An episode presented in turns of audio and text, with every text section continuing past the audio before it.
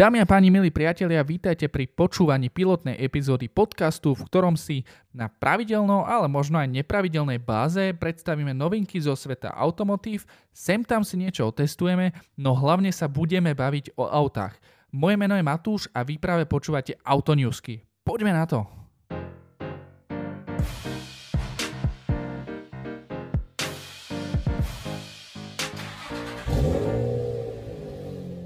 Nissan GTR nezomrel. Áno, správy o tom, že sa ukončuje výroba generácie R35 spolu so športovým kupe 370Z nás všetkých zarmutili a veru, neboli sme fanúšikmi emisných noriem. Pre model 370Z prichádza nástupca pre americký trh a to 400Z s výkonom 400 konských síl, 6-stupňovým manuálom a 3-litrovou V6. Možno nás to netrápi, avšak musíme si priznať fakt, že mať takéto auto k dispozícii v roku 2022, kedy tu zúri elektrifikácia, hybridy a podobné srandy je niečo skutočne nevydané a Nissan ďakujeme. Ale čo naše GTR? To bol taký východniarský trošku zaťahovačný prízvuk, ale to vôbec nevadí. Poďme späť.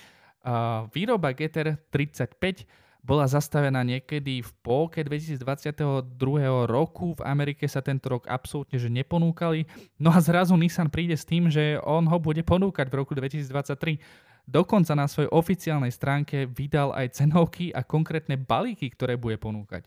K dispozícii bude balík Premium s výkonom 565 konských síl a taktiež aj balík Nismo s výkonom 600 konských síl. Základ týchto modelov bude tvoriť 3,8 litrová V6 s twin turbom a 6 stupňovou dvojspojkovou prevodovkou a všetko to bude poskladané aj naďalej jedným majstrom Takumi.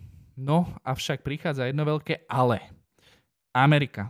Áno, všetko toto platí pre americký trh a žiaľ na Slovensko si nové GTR priamo z výroby asi neobjednáte. Takže smútime naďalej, modlíme sa naďalej a uvidíme, čo prinesie budúcnosť. Osobne ja by som privítal aj hybridnú R30 Česku, len aby tu bolo nejaké to GTR, pretože doba sa naozaj blíži k elektromobilite.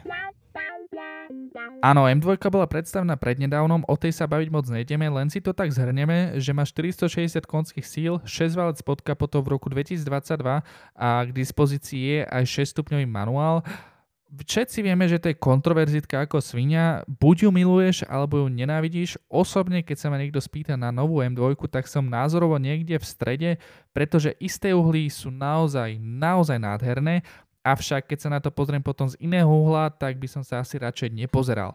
Keď príde na otázku, či súčasná M2 alebo predošla generácia BMW M2, tak by som okamžite bez váhania bral predošlú generáciu.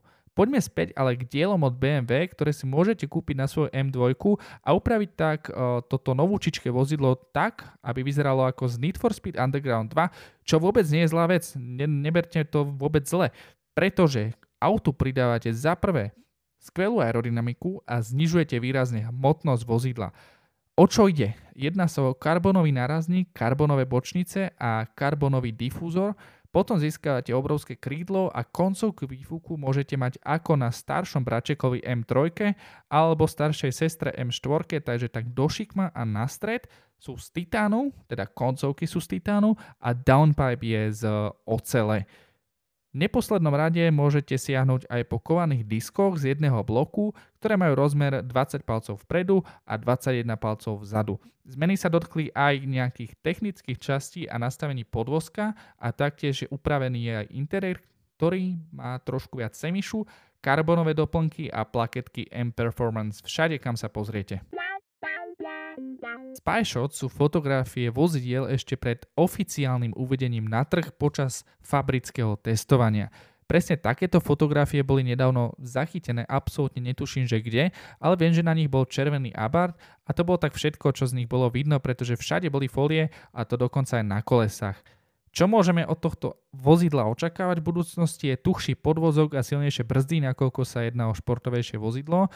A keď sa pozrieme na aktuálnu 500 e tak tá ponúka 42 kWh batériu a výkon 118 konských síl.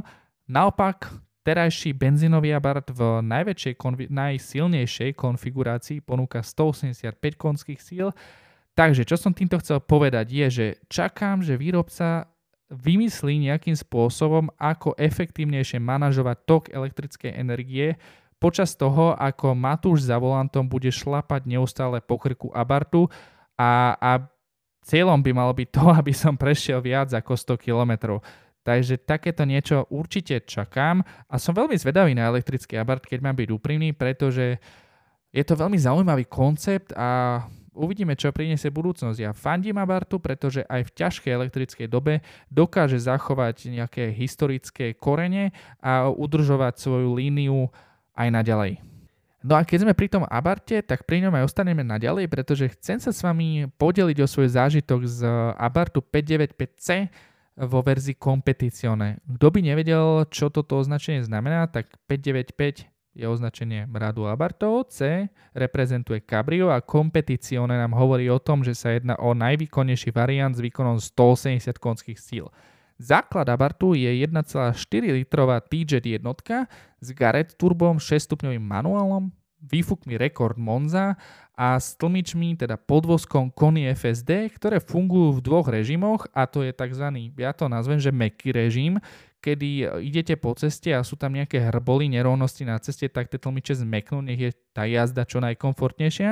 A potom to je taký tvrdý režim, ktorý oceníte v zákrutách alebo napríklad na hladkom povrchu na okruhu, kedy sa vozidlo zbytočne nenakláňa a vlastne máte pocit, že ste naozaj v športiaku. Zabudol som na samosvor, ktorý je na prednej náprave a naozaj vám pomôže v tých zákrutách a zvažoval by som pri kúpe Abartu či pistu alebo či kompe práve kvôli tomuto, že či chcete ísť ostro na okruh, tak potom samosvor, či nie, tak potom vám stačí aj tá pista. Čo som zistil je, že to je nezmyselná raketa, najmä v tomto cabrio prevedení, pretože to musíš kúpiť srdcom je tam vysoký posed, o tom všetci vieme, že tam je vysoký posed. Tlačidla sú tam už naozaj že dated, chcelo by to update toho interiéru, ale aj tak ty to auto proste miluješ a miluješ a miluješ a to presne kvôli tomu, čo to auto dokáže a aký vibe ti dokáže dať.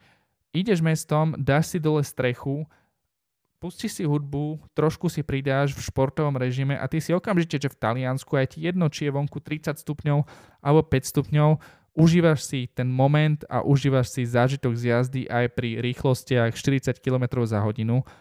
A čo som týmto všetkým chcel povedať, že ak by som si kúpoval Abarth, tak by som si ho kúpil na víkendy a kúpil by som si ho vo verzii Cabrio, pretože ten zážitok zo strechou dole je dvakrát tak silný ako v klasickom Abarte. Lamborghini Huracán do terénu. Priatelia, počujete správne, sluch máte na poriadku a ja som sa veru nepomiatol. To sa pomiatlo Lamborghini. Lamborghini sa pomiatlo veľmi dobrom slova zmysle, pretože končí model Aventador aj model Huracan a výrobca sa rozhodol oslaviť túto bravúrnu éru svojich spalovacích motorov modelom Huracan Sterato a Huracan STO a rôznymi limitkami, ktoré teraz vychádzajú. My sa však zameriame na štúdiu z roka 2019, ktorá počítala s 500 kusovou limitkou tohto offroadového monštra so zdvihnutým podvozkom, bodykitom, ktorého diely boli vytlačené na 3D tlačiarni a obrovskými svetelnými rampami.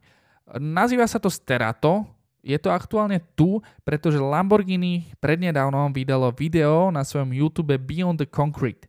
Určite si ho pozrite, pretože budete mať chuť predať svoju obličku, predať svoju ľavú nohu, aj pravú nohu a predať svoju dušu diablovi, len aby ste si toto monštrum, skutočné monštrum, mohli kúpiť. Technické parametre nevieme, vieme, že tam bude V10 s objemom 5,2 litra, výkon teda možno 610-640 konských síl, možno viac, kto vie, ale čo vieme na 100% je, že tam bude pohon všetkých štyroch kolies. Cenovka taktiež nie je známa, Uvidíme, čo to bude, kedy nám Lamborghini oficiálne predstaví tento model. Ja sa na to veľmi teším a som zvedavý na všetkých bláznov, ktorí majú peniaze a ktoré, ktorí si toto auto kúpia a musím povedať, že keby mám peniaze, tak si to auto kúpim aj ja. Rolls-Royce Spectre. Je to automobil, ktorý pretvára luxusné vozenie na úplne nový rozmer. Začína sa nová éra automobilky Rolls-Royce, pretože do roku 2030 bude celé portfólio týchto super luxusných vozidiel elektrifikované a elektrické. Túto budúcnosť predpovedal už spoluzakladateľ firmy v roku 1900, kedy tvrdil, že luxusné vozenie má byť o tom, že jazdíte v tichu, ste zrelaxovaní a pohýňate sa veľmi plynulo. A presne o tom sú elektromobily. O čom je ale Rolls-Royce Spectre? Je o tichej jazde, je o super výkone a je o maximálnom luxuse.